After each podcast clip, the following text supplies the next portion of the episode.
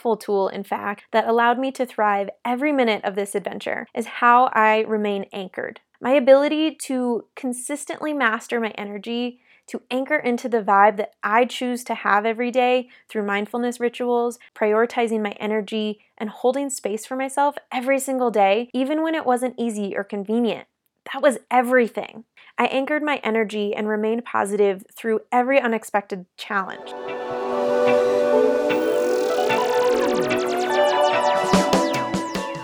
Welcome back to the Direct Your Vibe podcast. I'm your host and director of Vibes, Leslie Schultz, and this is part two of a very special Travel Diaries episode on the incredible experience I had sailing to the Bahamas. In the first half of this special series, I shared a massive realization of a whole new dream I have for my life enjoyed a full month of sailing from South Florida to Bimini and all through the Berry Islands in the Bahamas, shared all of the adventures along the way. If you haven't made it through that podcast yet, I highly recommend tuning into that one so you can get the full scope of this incredible adventure I was able to go on. Believe it or not, there's still another whole month of fun excursions and lessons to share with you today. Oh, I'm so excited, and I really hope that you have as much fun listening in on these adventures as I do retelling them you're definitely going to want to stick around for the last portion of today's episode because I'm wrapping things up by sharing the top five skills that I've cultivated over the last, I don't know, maybe year or two, not knowing how well they were going to support me along this entire journey. All right, Let's dive back into the adventure. I left things off at the point where I had just totally fallen madly in love with the sailing vessel Fruit Bat, and I released my grip on how that dream that I totally unwrapped out of nowhere, not knowing it existed within me. This dream of living full time on a sailboat. I let go of my grip on how I thought that needed to come together. It was time to leave the Berry Islands, and while I was a little bit sad, it was also, it's like such an exciting thing to pull your anchor up. You're always sad to leave the place you're at, but so excited for what you're about to go explore and find. So we pulled anchor in the dark once again to head to our next destination, Eleuthera which is another beautiful island in the Bahamas. I distinctly remember motoring out of this area. It was like a really dark, foggy morning, and I was standing in the companionway with coffee in my hand, literally singing to myself out of pure joy for the moment that I was in. I, uh, I was standing on top of the engine compartment, which is in the companionway, and I'm pretty sure that the hum of the motor was overpowering my little morning song I was creating. So I was probably the only one enjoying that moment so blissfully, but I wanted to share that because I want to know if you've ever had one of these moments where you're just feeling like you're exactly where you're meant to be. You're so blissed out, discovering so much about yourself, trusting your desires and big visions for life, even if they're scary, because you know you're becoming a better version of yourself every day and you trust that life's just going to guide you to make that all happen. It was just such a beautiful moment, and that sail is one of the most memorable experiences I think of this entire trip because we watched the sun come up and I had just this feeling of content, happy, vibrant energy. It's a moment I'll never forget. That passage from the Berry Islands to Eleuthera took about maybe nine or 10 hours, and we were once again met with the choice to surrender and go with the flow or resist the changes that needed to happen. If you're noticing a trend in these stories and you've listened to the last episode on this this little series here, that's because there's a huge trend. Finding the right anchorage means listening to Mother Nature. She is a free range pony. You can't tie her down, you can't tell her what to do. She's going to do whatever the fuck she wants. That's just a fact. It's science. so, our first anchorage option near an area called Egg Island was a no go. The area was pretty well protected from the winds, but the swells were way too big for comfortable night's sleep. And I later learned that Egg Island, where we had initially wanted to anchor, is most famous for its large swells that break over a coral head just below the waterline. In fact, many locals and cruisers often come to this place to surf the wave. It was super rad. There was an incredible, like, 100 foot sailboat parked there. All really cool stuff to see, but not so great for anchoring comfortably coming up on these unexpected circumstances offer an opportunity to surrender your grip to the outcome of a situation. This happens in life, but it so often happens in sailing. We can either choose to be frustrated and bitter that our plan didn't work out the way we anticipated, or simply trust that there's a better option available to us, something that maybe we wouldn't have seen had we not had this reroute. This is one of many times along this adventure that I felt such a deep appreciation for my boyfriend because we both share that flexible, optimistic outlook on life. We always choose to see a redirection as a fun opportunity, a chance to trust that every situation that unfolds is happening for us and I just, I have to brag on this man's unwavering positivity because it keeps me lit the fuck up when situations feel challenging. His strength and resilience has inspired me so much, and I'm over the moon grateful that I have such a wonderful partner like this in my life. So it turns out that Happy Little Egg Island accident, as I like to call it, landed us at a beautiful spot called Meek's Patch for a couple of nights. This place was gorgeous beyond belief, with another amazing white sand beach. When we ventured ashore for some beach time, we decided to take a little spontaneous stroll through the palm trees and check out the other side of the island, which I was warned was known as Pig Beach. That's right, wild pigs on the beach. Now, up until this point, the only images I had ever seen of swimming with the pigs in the Bahamas, which is like kind of a popular touristy attraction, only thing I'd seen were girls in bikinis running from large pigs who wanted to literally bite them in the butt. so I'd wandered to this beach in my bikini, and the entire walk over there, my heart was racing. My anxiety was rising up as each step went on. Oh my god, I was freaking out. I kept expecting a pig to like dart out from the bushes and attack me or something, and I had no idea what was going to happen. Thankfully, nothing like that took place. No butts were bit. and along the way, it was actually pretty cool. We are strolling through the palm trees and we end up running into like a little construction zone. My man is a framer and a construction like extraordinaire, you know, handyman galore. And so, of course, he's curious what's going on, and we end up meeting the owner of the island. Yeah, that's right. You can just own an island. How crazy is that? But, anyways, he was building a bathroom to hopefully get approval for a liquor license so that he could entice visitors of Pig Beach to stay a while longer, which was cool. It was nice chatting with him. And uh, after that, we wandered over to Pig Beach where I was surprised to see about a dozen pigs, a chicken, a whole bunch of other random animals. They were all sleeping peacefully on the beach, which made me so happy. My anxiety calmed immediately. A few of them did wake up. They walked towards us. They didn't seem to be nearly as aggressive as I had expected, but I still kept a good distance between me and those piggies just to be safe.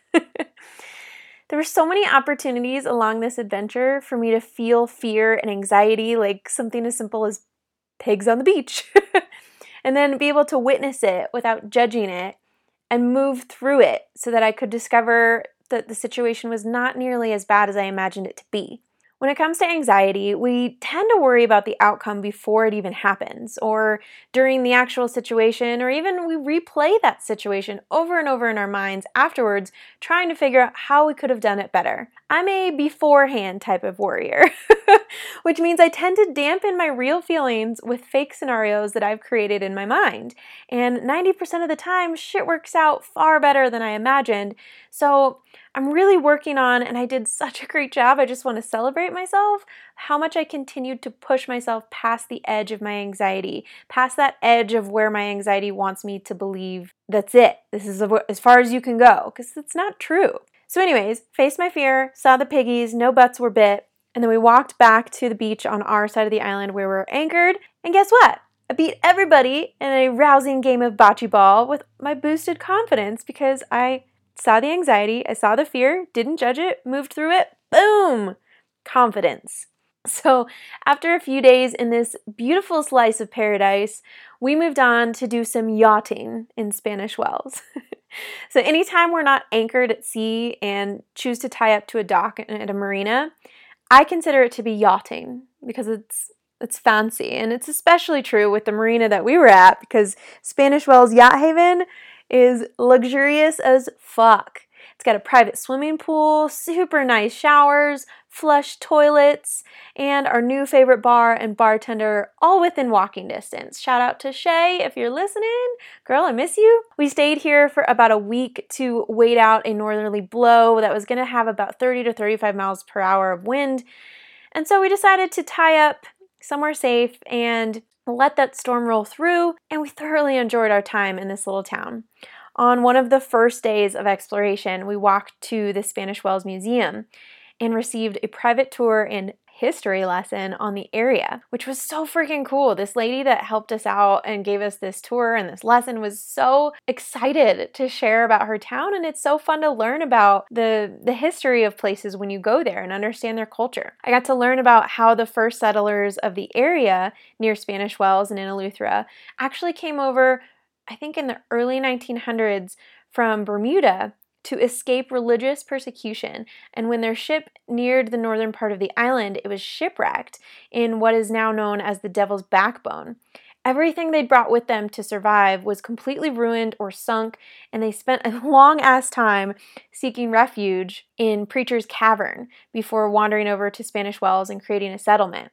We ended up later on in the week taking a dinghy ride through the Devil's Backbone and witnessed firsthand how crazy that area is. It is wild. There are endless coral heads that pop up out of fucking nowhere. We'd be just zooming along in the water it's like at least 10 feet deep, and out of nowhere, a giant coral head pops up just below the surface, forcing us to have to pop up the motor, which only drafts, I think, like a foot and a half. So we'd have to pull the motor up out of the water so we didn't ruin the prop and get stranded, just like the original settlers. It was quite an adventure. Uh, but flashback to the museum tour, we also learned something really cool about these independent souls who remained a sovereign nation with zero government or real laws on the island of Eleuthera until the 1960s or 70s. Like, that's so recent. It wasn't until they discovered how to refrigerate and sell their crawfish that they would catch. And also, they experienced a couple gnarly hurricanes. So, they started to realize through those things that they may benefit from some hurricane regulations in their construction and maybe some standardized, ta- standardized taxing and all those things. But talk about free range ponies. That was wild to learn. Now, Spanish Wells is the single largest seller of crawfish, also known as lobsters, I think in the entire world. So freaking cool. It was really awesome to just get that deep into their history and their culture. We really enjoyed all of the luxuries of land life while docked in Spanish Wells, including a fancy date night out with my man at one of the most delicious restaurants called Shipyard some really great bar vibes at the local spot known as Buddha's, and of course, I had my workout vibes going on in the mornings at the beach or next to the pool, which was just like amazing. And one of the highlights for me personally was on our last day there, like literally before we untie our lines from the dock, my man and I walked down to this gift shop called the Islander, and we were on a mission to buy ourselves some cheeseball tourist shirts that we referred to as our good mood shirts. The polyester Hawaiian vibe shirt that you can see me wearing in the cover of this episode's artwork. yep, we rocked those every single day for about two weeks straight, and it was fucking glorious. When we'd had enough yachting, we made our way south along the island of Eleuthera in a rainstorm, which was kind of fun, honestly. And we anchored along the northwest beach near an area called Current Cut. This spot was gorgeous. Like, I know I say that about every spot, but there was turquoise water as far as the eye could see, and it was the calmest seas that we've had, like just flat waters. It was unreal. We spent a lot of time lounging on a raft and embraced my desire to slow down after so much time exploring on land. Our boatmates were eager to adventure on the dinghy every single day, and my man and I were just feeling super non committal to any plans and like really owning that, which felt good because sometimes all you want to do is lounge on a floaty and do absolutely nothing. and there's nothing wrong with that. You don't have to adventure every day just because you're on vacation. As I mentioned in part one of this travel diary series, I'm no longer about the work hard, play harder vibe that ultimately just leads to burnout and exhaustion. I am so much more about tuning into my needs in the moment and honoring them with every fiber of my being. My body said relax, my body said just chill. So that's exactly what I did, and it felt amazing. We did leave the boat once during our marathon of nothingness to take a sunset dinghy ride. We checked out the cut close by that was known for its ripping current that goes up to about 10 miles per hour, hence its name, Current Cut. And that was pretty fun to cruise through on the dinghy. We also found some old piers that had been damaged from past hurricanes. And Adventurous Stephen, as he is, climbed around all over them as I watched from down below. I wanted to join, but there was this sketchy ladder that we had to climb up, and it just freaked me out too much. So instead, I threw my GoPro up to him. He did a little tour for me, which actually reminds me that I have still yet to watch that footage, so I should do that. Anyways, watching the sunset on the water that evening was so romantic and so peaceful and exactly what we needed after all that time relaxing. After a few glorious days of doing nothing, we ventured to land to see what the town had in store from this anchorage. It was only about a five minute walk into a cute little town with a small variety store, a post office, a library, and that's about it.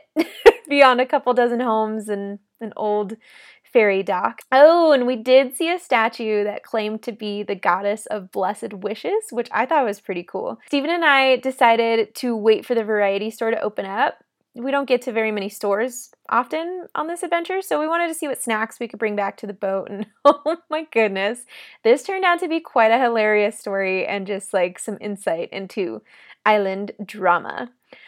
we sat on a bench in front of the store in no rush at all, just patiently waiting. There was a sign on the door that said they'd reopen in about 30 minutes. So we just sat there and took in the characters of the town, and oh my, were there characters, including our favorite, who we've decided will be named Chad. Chad drove up in a Dodge Charger, which was already out of place for the island, and it had the words pure energy in all caps stickered across the top of the windshield.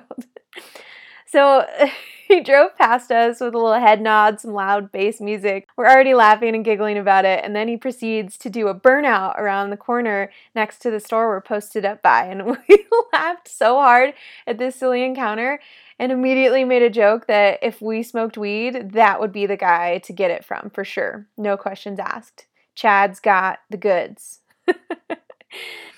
Another 45 minutes go by, and we're about to give up on this store when we hear our buddy Chad revving his engine. He's coming back around the corner, and we're excited just for another glimpse at this character. Unexpectedly, he stops right in front of the store.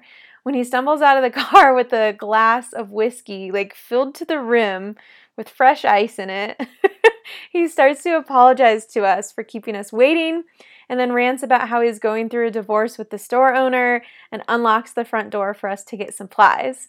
As soon as we enter the store, he lets us know that it's a one stop shop, confirming our suspicion about being able to buy weed from him. if this were about three years ago, I would have 100% taken him up on that offer. But instead, we, we rushed to pick out some supplies. Of course, a couple of beers and ice cream sandwiches for the walk back to the boat. That had to be the most hilarious and unexpected trip I've ever had to the store. He was such a character. Another major highlight of our time at this anchorage was meeting fellow cruisers Andy and Leslie from Samuel Fiveland.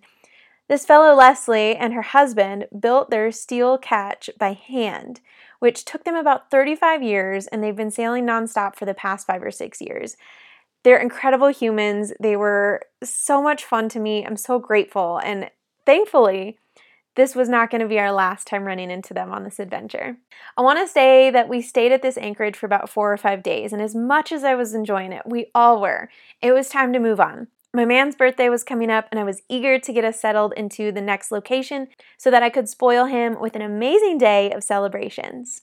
Our next stop was a glorious and very surprising place called Hatchet Bay.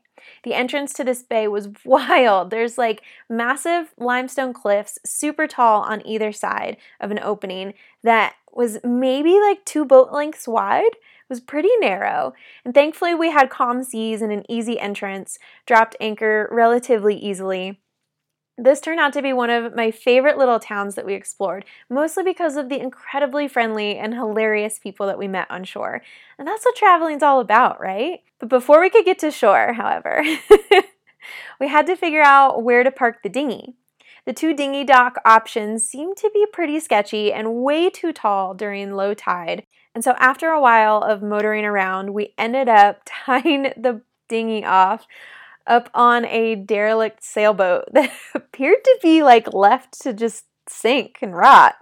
The mast was taken down, there was nothing on top of the boat at all, and there were quite a few holes on the top side of the boat. And a decent amount of water inside, but it served us really well as a midpoint between the dinghy and the dock that had like the largest crustaceans I've ever seen on a dock. So we ended up using this method quite a few times over the next few days. It was hilariously sketchy, but super effective. So, what do you do? We spent a couple of evenings drinking with the locals of Alice-Town in a dive bar known as Da Spot. And we got to know some really incredible people, including John, who's basically the old town drunk, who is apparently unbeatable in dominoes until we arrived. He only beat us once while we tried to figure out exactly how he was playing, and then I won two games. Steven won one as well, and we had such a blast. It was amazing. When it was time to celebrate Steven's birthday, I made the day super special. And mostly because he's not really big on birthdays. Like, it makes me want to make sure we celebrate the heck out of him. Because A, he's an amazing human that I'm super grateful for every single day. And B, he worked so freaking hard on this boat constantly while we were living aboard it for a few months, and, and he deserved a celebration in his honor. So I woke him up with a beer and some surprise sticky note decor in our room. Then we went fishing all day long, and oh my god, he had the best birthday luck catching like five or six fish in just a few hours. It's the most fish we caught on any fishing excursion. Unfortunately, they were all too small to eat or the wrong kinds or barracudas or whatever, but it's still so much fun. And the other Steve snagged a crab that almost took my Steve's toes off. Not even kidding. As he was sitting in the dinghy, the crab was in a giant bucket, and Steven was chatting away with some fellow cruisers, and the crab clawed his way out of the bucket before Steven realized what had happened. And then this crab just like crawling around on the floor of the dinghy. Thankfully, no toes were lost in the rescue, and the dinghy did not get popped by any crab claws. I was able to surprise him with a super romantic dinner for two at the fanciest restaurant in Alice-Town. It was a quaint little restaurant called the Front Porch, which was exactly as it sounds.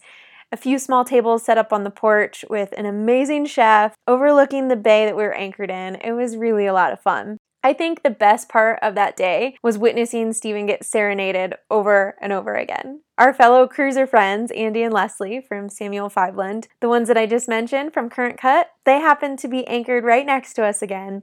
And when they found out it was Steven's birthday, they cruised over with a guitar and sang Beatles, We Heard It's Your Birthday, Happy Birthday to Ya.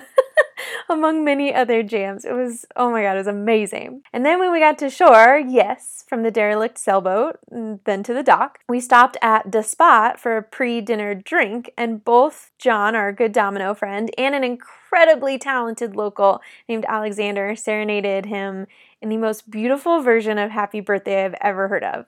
This man Alexander must have been a famous opera or blues singer in the past because it was out of this world spectacular. Like my jaw was on the ground, had to lift it back up. it was so much fun continuing our tradition, which is now two years in a row, of celebrating Stephen in a brand new tropical place. And I hope we keep that going for many years to come. My other favorite adventure that I've got to talk about while we were anchored in Hatchet Bay was exploring the Hatchet Bay caves and snorkeling in Sweeting's Pond, which is a freaking seahorse national park. Ah, as if that could be any more amazing, we were greeted and given a private tour of these spots by three of the sweetest little island puppies I've ever seen. Adventure and puppies, like, that's like my love language on steroids. So, once again, another slice of paradise that was really hard to leave, but the adventure had to go on. We had more places to explore and even more life lessons to uncover. Our next sail was breathtaking as we cruised through another calm, turquoise waters. Oh my god. We're heading for this place called James Cistern to anchor for another night. We caught a fish on the way there, dropped anchor, and made fish tacos for brunch. It was awesome. But then our boatmates went to shore with the dogs and unfortunately discovered the beach was just covered in glass. We'd never seen anything like this, and there was no viable options for us to get to shore safely and definitely not good for the dogs. So once again, we had to practice releasing our attachment to the outcome, to the location, to our plan, and adapt so that we could move along to a better spot. That day, we were like Goldilocks and the three anchorages. Because our next spot, a few miles south in Alabaster Bay, was quite rock and rolly and a little too much so for us to be able to be comfortable. And in the first part of this travel diary series, I shared how incredibly supportive and amazing the cruiser community is. This right here, this story is a prime example of that because as we loitered around and tried to decide what we were going to do for the night, we got a call on the radio. Salty Emerald, Salty Emerald, do you have a copy? It was a neighboring catamaran. I believe their name was Irie Cat, and they recognized us from a previous anchorage, called us on the radio to let us know that the spot they were in, not too far off from where we were, was calm and glorious. But there may be something dead on the beach, which sort of smelled when they went to shore. We loved the insight and, of course, the heads up about the possibly stinky shoreline and decided to drop anchor close by them. I freaking love the way fellow cruisers look out for one another like that. It's a community that is so centered in abundance. There's more than enough to go around. There's not this lack mentality that we so often experience in our normal day to day life where it would feel like this is my anchorage and you can't have it. I freaking love it. They are my kind of people. So while we were anchored in Alabaster Bay, we couldn't help but notice how close we were to the airport. Planes were literally taking off 50 yards from the shoreline. Stephen and I actually got a closer look at it when we went to shore on one of the days to try to do some handline fishing. I'd had great success with handlining during our time in Nicaragua, and we had some live bait, so I wanted to give it a shot. Unfortunately, all we caught that day was a lot of memories and a few dozen bites from the no-see-ums in the afternoon, but we had a great time really loved our time there in Alabaster Bay. The other Steve caught a few barracudas and a freaking shark. Like, what? We had a great time handlining and exploring, and I finished up a really great book about a couple who sailed around the world for eight years, which was inspiring as fuck. But another storm with super strong winds and swells up to three meters was coming in hot, so we had to move to a more protected anchorage to hunker down for about a week or so. And once we saw this incoming storm, we debated on going back to Spanish Wells and doing some yachting, where we waited out that last storm, but thankfully decided on a new spot that came highly recommended by lots of fellow cruisers Rock Sound. Our week in Rock Sound was glorious, surprising, and incredibly challenging for many reasons. We were anchored just outside of a boater's haven. The Wild Orchids, which served up delicious food, had the most amazing staff, and offered boaters free Wi Fi, free water, and a place to throw out trash, which is all so huge. We became regulars there within the first couple of days and became really close with all of the staff. Honestly, it's one of my favorite places that I really cannot wait to return to. Stephen and I spent a lot of long days on land exploring all the town had to offer, checking out the local spots and getting to know the area. We discovered an ocean hole that is over 600 feet deep, right in the middle of a neighborhood, and it was filled with these beautiful tropical fishies. The first time we went there, it was a little bit overcast, which made the dark water look pretty spooky. I mean, it's 600 feet deep, and we're used to like being able to see the bottom of 40 feet deep water at the most. So I will admit I chickened out on jumping in, even though locals believe the water is said to have like healing powers. It's supposed to be super magical. And over the next couple days, I started to regret that decision. But pause on the ocean hole. We will come back to that. Instead of jumping in, we ventured over to a local bar called Vita's, where we met some incredibly welcoming locals who Honestly, I hope I remember them forever because they made such an impact on our trip. As we sat down out front of this local bar watching the world go by, it's like right in the middle of a neighborhood, totally not touristy, super local. A car comes speeding up, parks right in front of us, like almost runs our toes over. And it was Devin, who we came to find out later was the son of the owner of Vitas. And he welcomed us to Rock Sound and insisted on buying us a beer. He literally just goes inside, probably just grabs two beers from his mom's bar, hands them to us, and then goes to leave. And we were so surprised. Like, why didn't you grab yourself a beer and sit down to chat? He shared that he doesn't drink and he only wants to make sure that we enjoy ourselves so that we come back. It was so amazing. And that was the general vibe from every local in the Bahamas. They've all been hurt so bad from multiple hurricanes and then a year of shutdown from COVID, so they are thrilled to see visitors coming on shore and supporting their economy. And we are just as thrilled to be there and so grateful for all of the welcoming vibes and hospitality that we got while we were there. While we sat at Vita's enjoying our gifted beers, a few more locals come over to greet us. One of those locals was named Richard. He's in his 60s, doesn't look a day over 35. He's a massive fan of basketball, most notably the Golden State Warriors, so he was over the moon thrilled to meet a couple of Californians and went on to teach us about the tradition of Junkanoo, told us about some must-see spots in Rock Sound, and even invited us over to see his massive garden. Up until this point, we'd been told the Bahamas had terrible soil and that it was totally impossible to grow anything. Total bullshit. This man had a garden filled with kale, pumpkins, corn, tomatoes, everything you could possibly need. Was incredible. We were really enjoying our time in Rock Sound. It surprised me in a lot of ways. And the most surprising thing that happened, however, was also, well, really challenging. I've been trying to find the right words to share this part of the story for weeks, really, since the day it happened.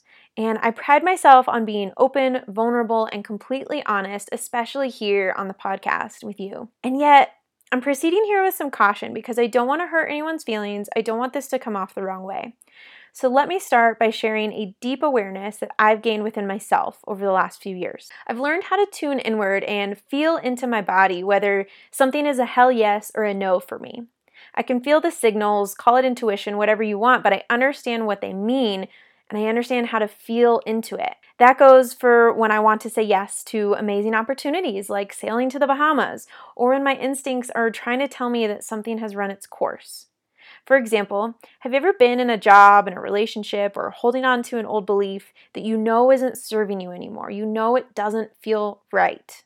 Have you ever felt that internal message, that, that intuition trying to tell you something, but you ignored it, hoping it would go away because maybe it's difficult to end, or it's uncomfortable, or it scares you? And then later, you discover that it's only getting louder and louder and louder and louder until you just can't take it anymore. And there's something really powerful about trusting your desires, whether it's a hell yes to jump into something new or a message telling you that whatever situation, relationship, job, whatever, that it's run its course and it's time to end it and move on. There hit a point along our sailing adventures where it just felt like our time on board the Salty Emerald had come to an end. The first time I felt that message, be honest, I ignored it. I wanted the adventure to go on longer. I didn't want to deal with the conflict that might arise from wanting to leave early, and a big part of me wasn't ready for it to be over yet. That message got louder while we were in Rock Sound, and it became something I knew I couldn't ignore. We were initially supposed to sail back to the States with our boatmates, but instead, we decided to listen to our instincts. We made the difficult choice to step off the boat and find our own way home. We'd seen all those airplanes taking off a few days before in Alabaster Bay, so we knew that we had other options and decided to listen to uh, what our intuition was saying and take those options. This was a really tough decision and an even more difficult conversation to have.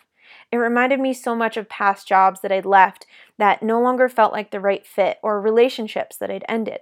Those conversations are always so difficult, and in the past, I'll be honest, I've handled situations like this poorly. But this time, I chose to first listen to my instincts, to my intuition, to this this guiding message inside, and I chose to move forward with gratitude, honesty, and compassion, which made a really difficult ending feel much more peaceful than I feared it would be.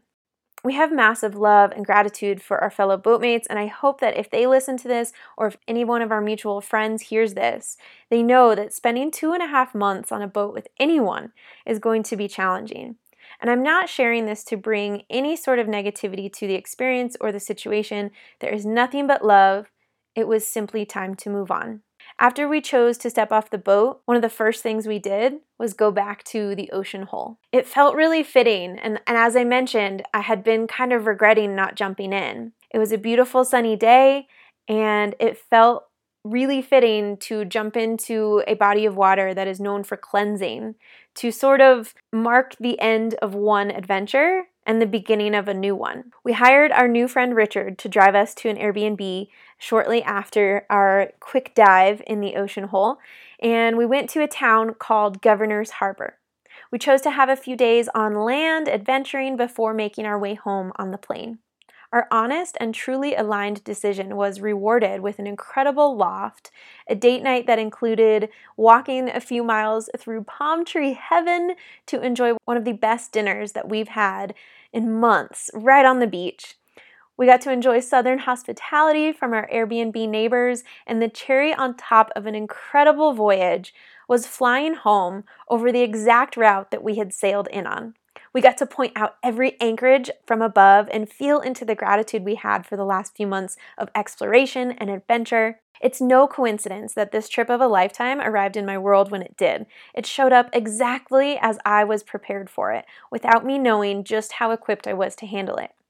Turns out all the inner work I had been focused on sharing with you here on the podcast and working through each day in my rituals set me up to thrive even throughout the most challenging moments that arose. I could create an entire separate podcast episode on the things that prepared me for living two and a half months at sea, but instead I'm going to recap the top five for you here briefly. First and foremost, Mastering the art of slowing down was everything for this voyage. I'm so grateful for all the opportunities I had to allow myself to rest instead of hustle, to choose to be calm instead of feel frantic, to let go of that work hard, play harder vibe and ah, it just that felt so good and showed me how much I'd actually embodied these lessons from the last few years of work.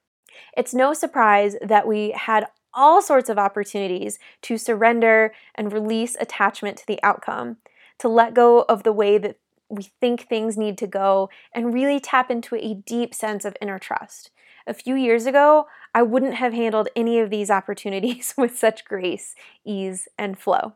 One thing that I am most grateful for along this journey was being on it with my best friend, the love of my life. I credit that to the inner work that I started years ago, years before Stephen and I started dating.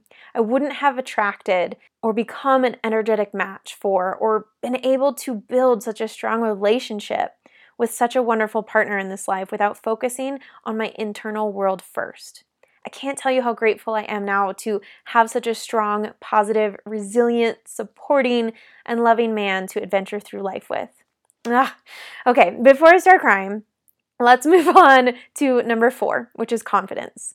This is a skill I've been building up for the last few years, and my newfound ability to move through situations that freak me out, that bring up fears or anxiety, and do it anyway, do the thing anyway. Ah, without the inner trust and confidence I've built up, there's no way No freaking way. I would have adventured deep into dark caves, snorkeled in amazing places, or overcome seasickness to truly enjoy the fuck out of this trip. And last but not least, the most powerful tool, in fact, that allowed me to thrive every minute of this adventure is how I remain anchored. My ability to consistently master my energy to anchor into the vibe that I choose to have every day through mindfulness rituals, prioritizing my energy, and holding space for myself every single day, even when it wasn't easy or convenient. That was everything. I anchored my energy and remained positive through every unexpected challenge. This one is a really big fucking deal because old Leslie would have struggled a lot during this time at sea. Without anchored energy and a deep trust in myself, I would have let small conflicts aboard the boat turn into much bigger, blown out situations that may have ended the trip much sooner than we did. Without anchored energy and a deep trust in myself, I would have felt lazy or weak unless I filled every moment of the day with activities, totally burning myself out and not really being present for each moment of this adventure. Without anchored energy and a deep trust in myself, I would have lived in a constant state of anxiety from all the uncertainty. I would have freaked out every time our plans changed and definitely would not have been as calm and flexible throughout each of those experiences. And finally, without anchored energy and a deep trust in myself, I would not have gone on this trip. I wouldn't. I wouldn't have known how to feel into my body saying hell yes to this opportunity because the anxiety, fear, and overwhelm of the unknown would have been louder and they would have won the battle. All of this is huge. It feels massively important and light years away from the person I once was, which is why it's become the inspiration for my next virtual course. I will be releasing Anchored, a virtual course on energetic accountability very soon, and I want to give my listeners here the first opportunity to sign up. Visit the link in the show notes or DM me on Insta at Leslie Allison33 to get on the waitlist to apply as soon as doors open very soon. And if you're still here listening with me, you are my freaking people, and I am beyond grateful for you. Thank you so much for spending this time with me. I would love it if you would share a screenshot of this episode on Insta and tag me at Leslie Allison33 and Direct Your Vibe podcast so I can celebrate you for taking the time to prioritize your energy and direct your vibe. Keep your vibes high, keep adventuring, and we'll talk soon.